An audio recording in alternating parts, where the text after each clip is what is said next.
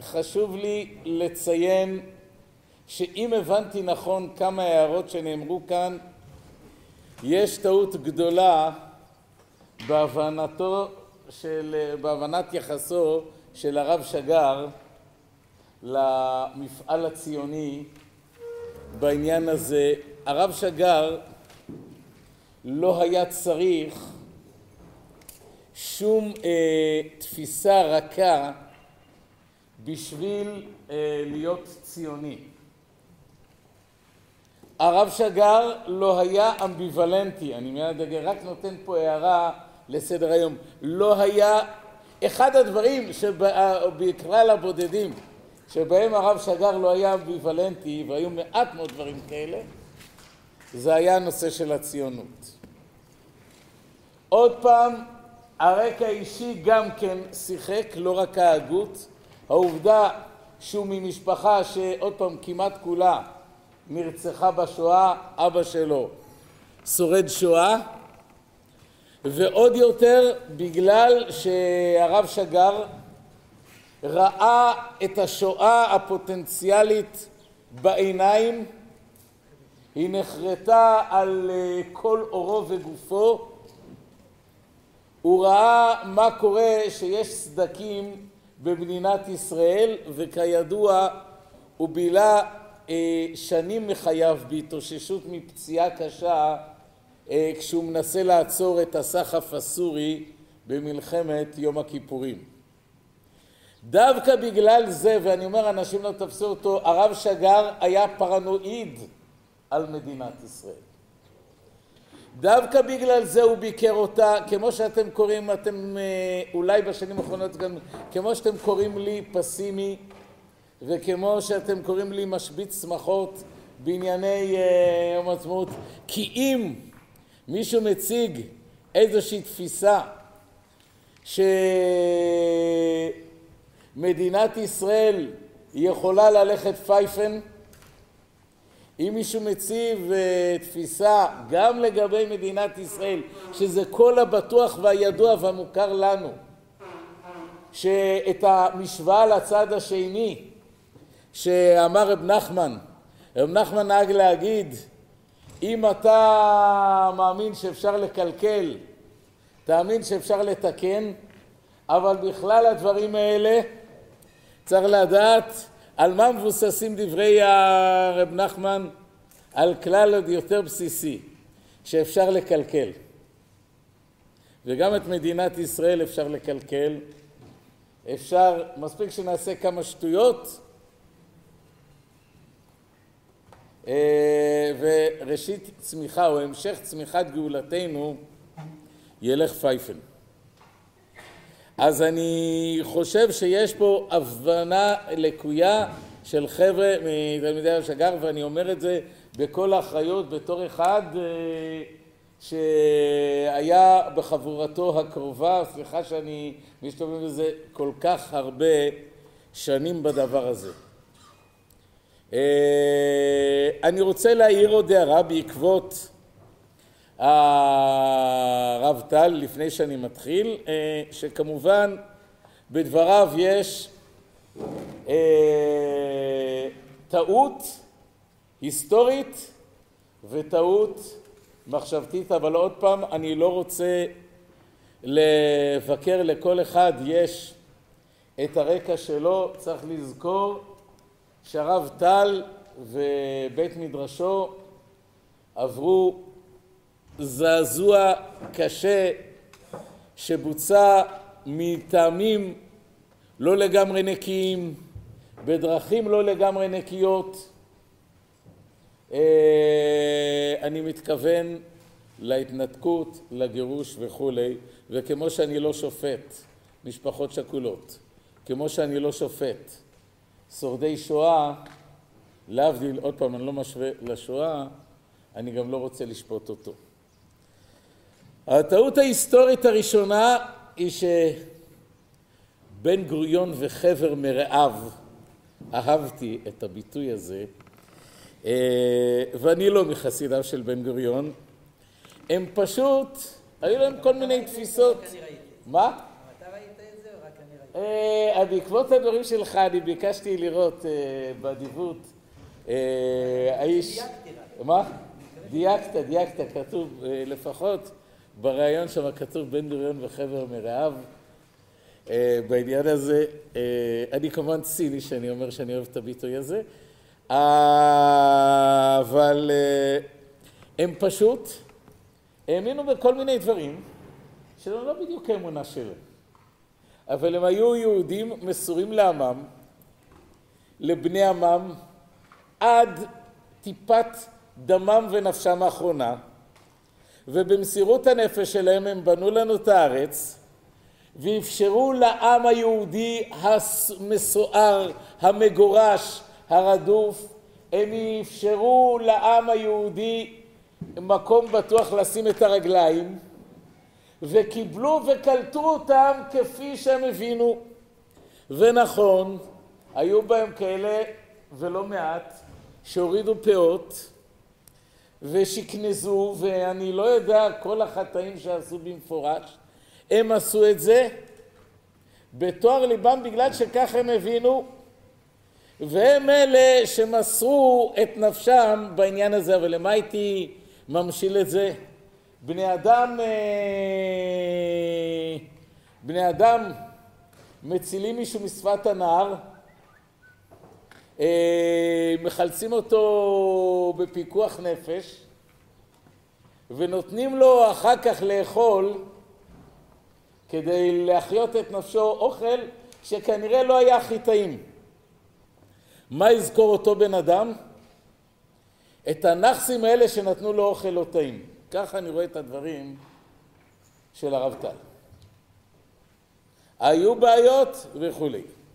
עוד טעות היסטורית כמובן, וזה כבר הזכיר עוד פעם הרב, ש... הרב אה, ראם, בן גוריון לא המציא את החילוניות. החילוניות אולי פרצה בעיקר בתקופת ההשכלה, החילוניות, מה שאני רוצה לטעון, וזה כאן, והרב ראם למעשה רמז לזה, בסוף השיעור, רבותיי, מי ייצר את החילוניות? ועוד פעם, אני לא בא לשפוט משפט היסטורי, מי ייצר את החילוניות? מי מסר בידי החילוניות, בידי הזרמים החילוניים, האגרסיביים, את גורלו של העם היהודי? הדוסים. הדוסים עשו את זה. והדוסים עשו את זה, עוד פעם, אני בא לתת שיפוט היסטורי רבותיי, ויש הבדל בין שיפוט היסטורי לבין ועדת חקירה. שיפוט היסטורי, ועדת חקירה זה כדי למצוא הרעים, אשמים, או בית משפט, ולהשית עליהם את העונש הראוי להם. שיפוט היסטורי בא ואומר, אני לא בטוח שאני הייתי עושה את הדברים אה, יותר טוב. אני לא בטוח שעמדה בפניהם ברירה אחרת. אני יכול מאוד מאוד להעריך את אה, מה שאנשים עשו. מה זה שיפוט היסטורי? שיפוט היסטורי אפשר לצטט בהקשר שלו את הדברים הנפלאים של ההיסטוריוזוף הדרום אמריקאי ג'ורג' סנטיאנה שאמר פעם מי שאיננו לומד מעברו נידון לחיות אותו מחדש. ואם אני הולך לעשות שיפוט היסטורי, המטרה שלנו היא לא בלהעמיד מחדש את הגיליוטינה בכיכר העיר, אלא להבין ולהפיק לקחים, וכאן אני בא ואומר יותר מזה, לא במקרה מקרי, נקרא לזה לא בזדון ובפשע, השתלטה החילוניות על התנועה הציונית. לא יותר מזה, לא באופן מקרי, הדתיים הם לא אלה שהובילו את הגאולה, אלא העולם הדתי בחשקת הגלות ניתב את עצמו למצב שהוא לא היה יכול להביא את הגאולה לעם היהודי. אני אומר פה דבר מאוד מאוד חמור, או לא יכול אולי, זו מילה גורפת, שהיה, הוא היה צריך להשתדרג בטירוף בשביל לגאול את העם היהודי, וברגע שהוא לא השתדרג הוא לא היה מסוגל במהות, בילד אין, בילד אין לא יכל להוציא את עם ישראל מהגלות, ולהערכתי אם אני יכול לנתח בהנהגת הייחוד, ברור שמלך העולם, מנהיג העולם, כנראה ניתב את הדברים ככה, ו... או במילים אחרות אני רוצה לטעון, שהרב, אם מישהו שם לב, הרב ראם כבר רמז לדברים האלה, אני חושב שהוא לכך הוא כיוון, כאשר הוא אמר המפגש שלנו עם החילוניות בארץ ישראל איננו איזה משהו שאנחנו מוכנים אה, ברוב טובנו וחסדנו לסבול אותו, אה, לסבול אותו ואיכשהו עד שיאיר השם את עיניו הוא יהפוך להיות כמונו, אלא כמו שחשוב מאוד שאנחנו נלמד וניתן לעולם החילוני דברים, צריך לדעת שאנחנו למדנו מהם דברים וקיבלנו מהם דברים והשתדרגנו כי באופן שבו היו הדתיים אה, דאז no chance לא יכלו לגאול את העם היהודי.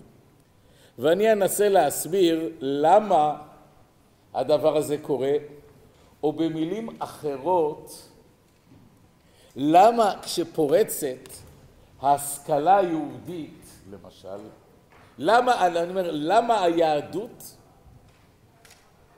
של אה, הגולה לא יכלה להתמודד עם האתגרים של העולם החדש? למה היא לא יכלה להתמודד עם ההשכלה? למה היא לא יכלה להתמודד עם ההתעוררות, תקופת ההשכלה הייתה תקופה טובה לעם היהודי. המאה ה-18 ככלל מבחינה גשמית, היהדות לא יכלה להתמודד לא רק מול ההשכלה, הרב ראם לא ההשכלה הייתה בפועל הגורם שבפועל העיף את היהודים מאמונתם, בפועל מה שעשה את זה זה היה העולם החדש, ההתעוררות הלאומית הכלכלית באירופה שהראתה ליהודים שהראתה ליהודים אה, שאין להם מקום בעולם אם הם לא ישדרגו את עצמם. ותארו לעצמכם מציאות שעומדת פה שורה ארוכה של תלמידי חכמים אה,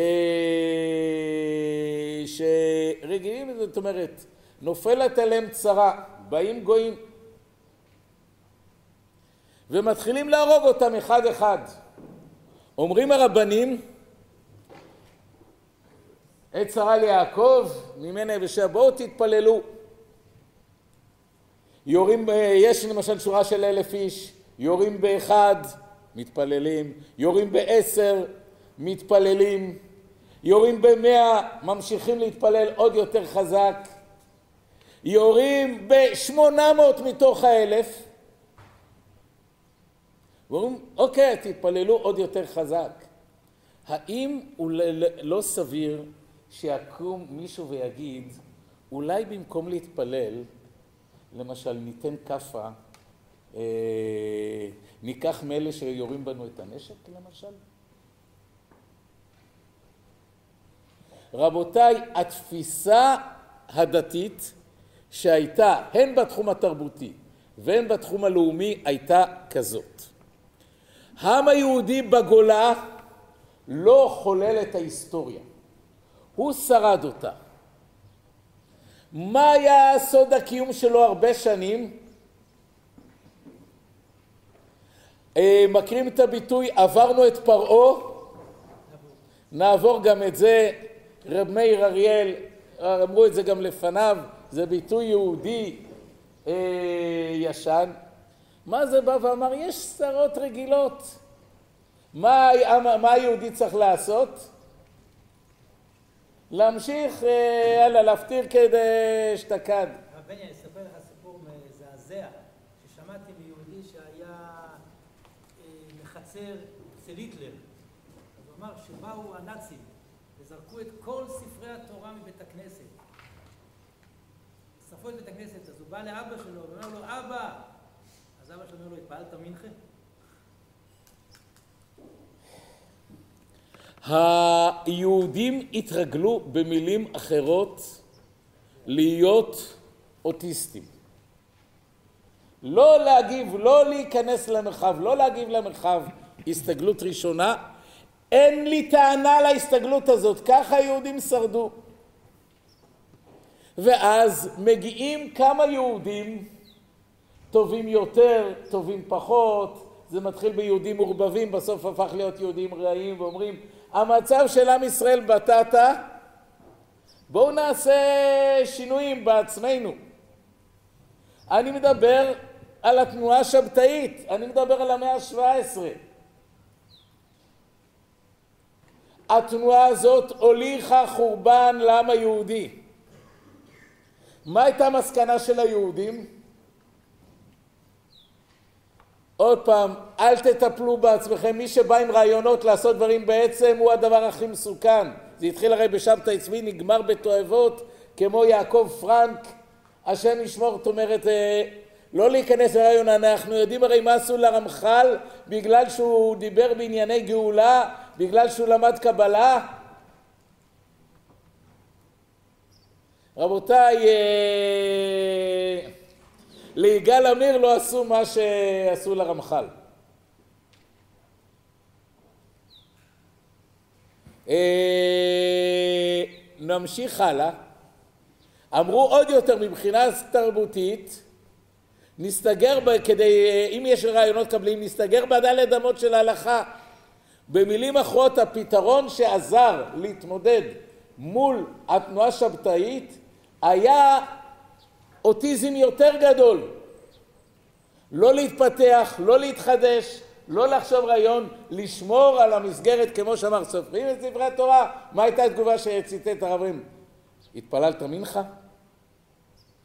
אני עוד פעם, אני לא, אני לא בועט ביהודים האלה, אני לא תוקף אותם, זה היה פתרון שעבד, רק בשלב מסוים הפתרון הזה, מכירים, יש מושג ברפואה שקוראים לו מחלה אוטואימונית, מחלה שיש לנו מנגנוני חיסון שהם הופכים להיות אה, כל כך חזקים שהם הופכים להיות בעיה בפני עצמם. הרב בני, זה לא רק עבד, זה כל עולם התורה שלנו. רק שנייה, זה ברור שזה לא משפיע. זה לא רק הציל אותם אה, מהשמדה, זה הקיום התורני, כאילו כמו ש... אה, אוקיי, זה נתן להם את הזהות, אבל מכאן אה, ואילך, בואו נראה מה קורה לעולם התורה לא רק מבחינה מסגרתית, לעולם של הקיום של המצוות, אלא מה קורה לו מבחינה רוחנית. נתתי לכם את הדף הזה כאן. אה, אני רוצה לציין, להביא לכם, הבאתי את הדברים האלה כמה פעמים, אה, הדף פה לפניכם, את דברי קצות החושן, שחי בתקופה לפני פריצת ההשכלה. מיד נגיע לעניין ההשכלה. שימו לב, שימו לב מה כותב בעל קצות החושן, איך בעל קצות החושן לומד, רוצה ללמוד את התורה. הוא מבין שרבותיי, שבשביל להיות תלמיד חכם צריך להיות תלמיד חכם בעל מעוף, בעל יכולת, לא הייתי קורא לזה הימור, בעל אומץ לקבל החלטות, לייצר דעות, אה, לפעמים להתעמת, אה, לפעמים להתעמת עם המסורת, לפעמים להתעמת אפילו עם הקדוש ברוך הוא. בואו נקרא מה הוא כותב. הוא אומר לתלמיד, עומד התלמיד חכם ומאמין באמונות, אבל הוא מפחד, הוא מבין שכל הגורל של התורה על הכתפיים שלו, מה אומר לו בעל קצות החושן? אך לא ניתנה התורה למלאכי השרת. אל תפחד, תפעל באומץ. אה, ולאדם ניתנה אשר לו שכל האנושי, ונתן לנו הקדוש ברוך הוא התורה ברוב רחמיו וחסדיו כפי הכרעת שכל האנושי, גם כי איננו אמת בערך הזכלים הנבדלים. גם אם זה לא עושה מוחלט וטוטאלי, הוא נתן את זה לך, תפעל, תיצור, תיזום. הוא כבר העריך הר"ן בדרשותיו, דרוש שביעי, במה שאמרו אותם גמרות נפלאות במסכת בבא מציע בפרק שמיני, אה, שיש לנו מחלוקת במטיבתא דרקיע. בין מי למי המחלוקת אה, במטיבתא דרקיע? בענייני נגעים, טומאה וטהרה, ספק בארץ קדם לשיער לבן, בין מי למי המחלוקת? ברור שחז"ל פה מסרו לנו מסר אדיר, בין מי למי המחלוקת? בין מטיבתא דרקיע לקודשא ברוך הוא. בקיצור, יושבים אנשים בפרצוף, סליחה על הביטוי של הקדוש ברוך הוא גדולי ישראל, ומה מתווכחים איתו? עם הקדוש ברוך הוא. בהלכה. אה, אין מה לדבר מה הגמרא הזאת לימדה אותנו, אה, כמו בתנורו של אחנאי. דרך אגב, אה, מי פוסק במחלוקת בין מטיבתא דרקיע לקדוש ברוך הוא? רבא בר נחמני, והוא פוסק טהור, בשביל זה היה צריך מלאך המוות להביא אותו. דרך אגב, ככל הזכור לי, הרמב"ם פוסק טמא. נגד הקדוש ברוך הוא ונגד... אה, הרמב"ם תומך במטיבתא דרקיע כמדומני, בעניין הזה. הקדוש ברוך הוא תומך. מה? לא, לא, לא, מה? אוקיי, בדבר הזה, ובסוף אה, הרמב"ם מכריע שונה מרבא בר נחמני, כמדומני. אם אני לא... אני כבר לא זוכר בדיוק, זאת אומרת, זה אחד... רבותיי, מה הוא בא ואומר? עוף גוזל, אתה גוזל, הבן אדם גוזל, חתוך את השמיים. בקיצור, הוא אומר, אה, תלכו את זה, אנחנו צריכים לפעול, וזה מה שאומר רב נחמן, נדע שהעולם הזה אינו אלא גשר צמוד, והעיקר שלא להתפחד כלל. וכאן, בואו נראה, הזכיר הרב ראם, שבשנת התור, שנת 1840, אז יש לנו גם את הכנס בבראונשוויג, מקימים את ה... לא, ארבע שנים יותר מאוחר מקימים את התנועה הרפורמית בבראונשוויג, אבל קודם כל מקימים בהונגריה ובודפסט את התנועה הנאולוגית, שזה תנועה דומה, בדיוק באותה שנה של הגאון מווילנה. מה?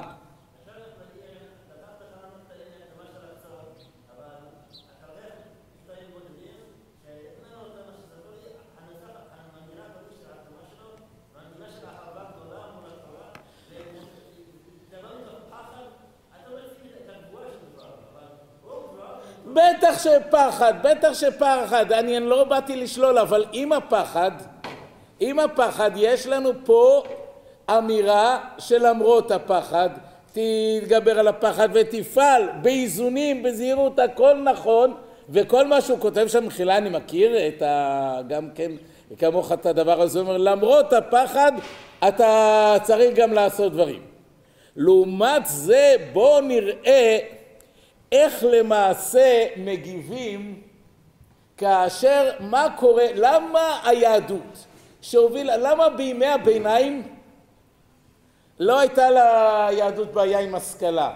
מה באמת אמר הרב רם, תקופת ההשכלה הפילה אה, את העולם היהודי? רבותיי, זה אמרתי, היסטורית זה לא לגמרי מיד אה, נראה מה יותר הפיל, אבל ברור שזה זרת הניצנים. למה?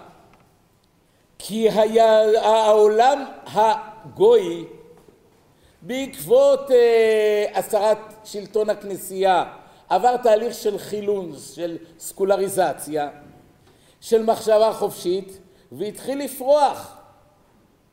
ואילו העולם היהודי הדתי אה, התרגל, לא הגיב למה שקורה בעולם, כי הוא לימד את עצמו לא להאזין למה שקורה במרחב, להתקבע, שאמר על עצמו, ונוצר מצב שפתאום אנשים ראו איפה נמצאים האורות הגדולים? בחוץ. איפה נמצא הקיבעון, השטחיות, הש... אה, הפרימיטיביות? אצלנו. תפסו אנשים במבואש האליטות ועזבו את הסיפור. במקום אה, לרוץ, עכשיו אני לא בא ואומר שאני הייתי עושה את הדברים האלה אחרת. ולא אומר שהייתי עושה את זה יותר טוב. אני מנתח בסך הכל בניתוח היסטורי את מה שקרה. וכאשר מגיעה השכלה, איך מגיבים לזה? ההשכלה לא שברה את היהדות ולא שברה את החסידות. כאן אה, אולי הרב רם לא מכיר בדיוק את הפרטים. בגמר הגל הגדול של ההשכלה 98% מהיהודים עדיין יראי שמיים.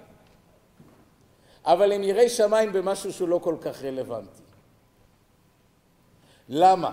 בואו נראה מה קורה, מה הבאתי לכם מתוך הספר של תלמיד החתם סופר, טעמי המנהגים ומקרי הדינים. בואו נקרא כמה דברים, כמה אסור לשנות, רבותיי. בואו נראה, כותב מערי סגל, אחד הראשונים בתוך המעריל, מגדולי פוסקי אשכנז, מהראשונים. אמר מערי סגל, אין לשנות שום מנהג המקום משום עניין, אפילו בניגונים שאין מורגלים שם. רבותיי, כל תפילתנו היא תועבה גדולה, עוד היום אנחנו הולכים לש... להוסיף כל מיני דברים, שימו לב מה הוא עשה כאן. שסיפר לנו מעשה בעצמו שהיה שליח ציבור פעם בקהילת רגנשבורג בימים הנוראים ואמר שבאותה פעם היה אומר סליחה אני אני המדבר אשר ייסד רבנו אפרים מרגנשבורג וסבר שמצווה לומר שם לכבוד רבנו אפרים המחבר אשר מנוחת כבודו שם ואמרו המנהיגים אליו שמנהגם לומר אותה סליחה ולא שמע להם מסברתו דלעיל לימים מתה בת הרב ביום כיפור והצדיק הרב הנזכר עליו הדין של הכתב איתו מה ששינה מנהג המקום. למה מתה הבת? בגלל שהוא שינה את המנהג. נמשיך בדברי החתם סופר שאמר שאלה של לשנות מנהג אבותינו איסור תורה הוא אצלנו ושימו לב רבותיי איך הוא מגייס כאן גמרא לא רלוונטית לצורך קיומי, לצורך אה, שמירה על עולם התורה. מה הוא מביא? ויין סנהדרין דף ע"ד, זה החתם סופר לא אמר, הוא לא היה מעז להגיד, החתם סופר הוא פוסק אמיץ וחשוב, אה, שבדבר שבפרהסיה אפילו מצווה קלה ייהרג ובל יעבור. אפילו לשנות את השרוך הנעל, שאם דרך הנוכרים לקשור כך בדרך ישראל בעניין אחר, אפילו שינוי זה שאין כאן מצווה אלא מנהג בלמה יקדש את השם לפני חבריו. רבותיי, אסור לשנות לשרוך נעל, עדיין אנחנו יכולים לראות שיש חסידים שמקפידים על נעלי סירה מאוד מיוחדות. על אה, רבותיי, מה הוא שכח לציין לנו כאן, או לא שכח? שעל מה זה נאמר, על מה נאמרה הגמרא הזאת? שהתשמ"ד בעניין הזה. סימן שמשהו, ואומרים לך, שנה את השרוך נעל כדי אה, לעזוב את אמונתך, כדי לעבוד אלוהים אחרים. סימן שמה הוא הבין? שכל, ששעתו זה שעת השמעת וכל שינוי זה לא ילך. אה, ואם תשימו לב, אה,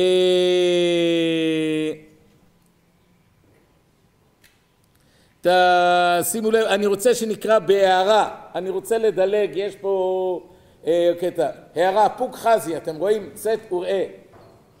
שמים לב איפה אני קורא רבותיי?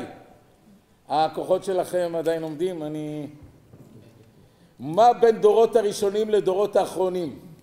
ומה בין חסידים שלנו ליראים הפשוטים אשר היו בעירו של רבינו הגאון חתם סופר זה צוקל? בעת אשר הראשים, המנהיגים, לא התחילו לעשות חדשות. רק זה שעשו מורה שעות אה, נקרא אור. מה זה מורה שעות רבותיי? שעון! שמו שעון בתכלית היופי ותלו אותו בבית הכנסת.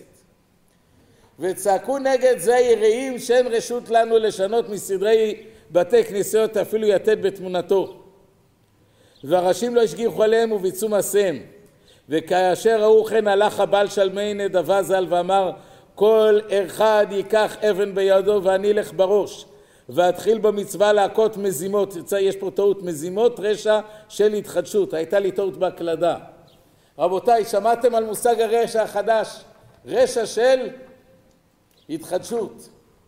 חדש אסור מן התורה, חדש... אה, אה, וכולי. ובן הראשון זרק בעל שלמי נדבה ז"ל עד ששברו אותו שברי שברים, אמר בעל שלמי נדבה התחדשות, אביזרה היא עוד עבודה זרה היא ועבודה זרה צריך לשרש אחריה ולקח גרזן והיכה את השברים עד כתות וכל העליות של הראשים ברכות לא הועילו נגד אמיתת יראתם. רבותיי, ברגע שהתחדשות הופכת להיות מזימת רשע, אתם uh, חושבים שציונות uh, זה משהו שבא בלהקים תנועה, מפלגה, לעשות שינויי שפה, שינוי תרבות, זה משהו שאפשרי?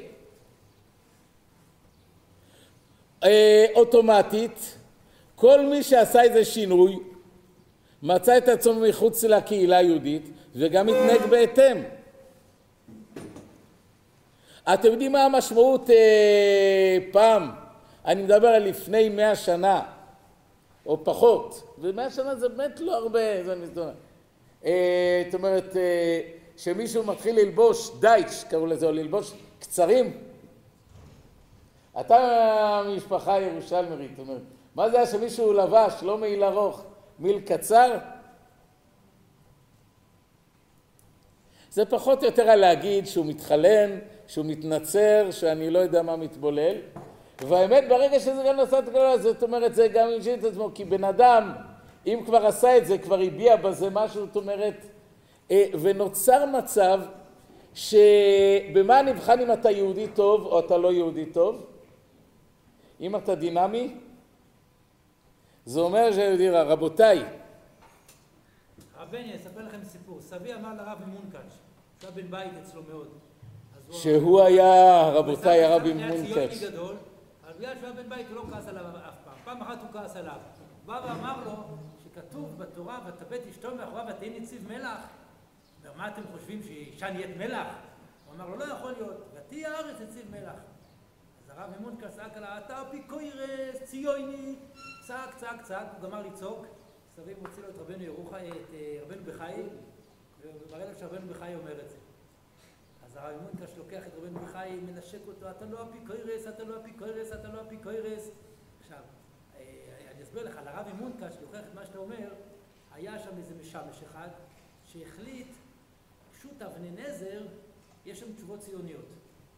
אז הוא החליט, בשו"ת אבני נזר, אני לא זוכר אם להוציא אותו מהספרייה או חתך את כל הדפים האלה. סבי זיכרונו לברכה בא לרב ממונקץ' ואומר לו איך הוא עושה את זה.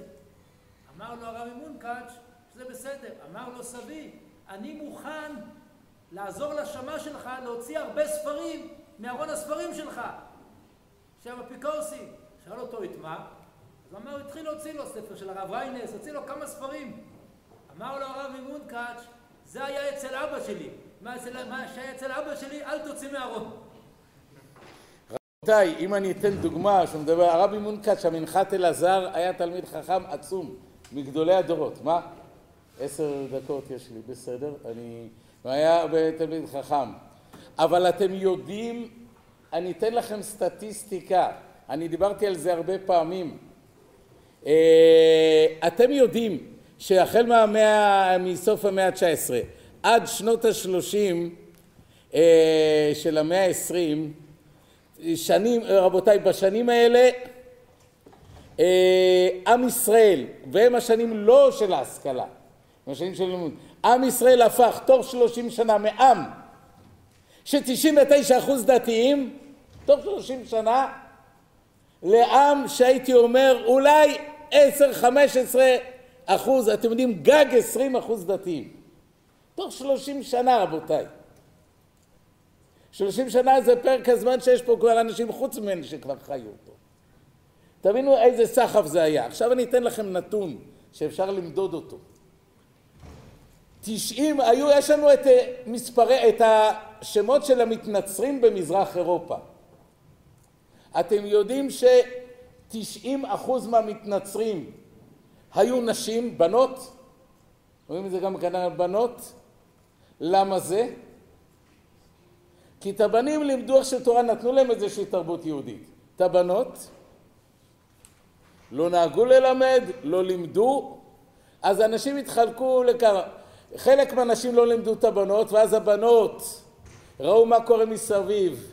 הם פשוט החליטו להבריז לחברה הזאת.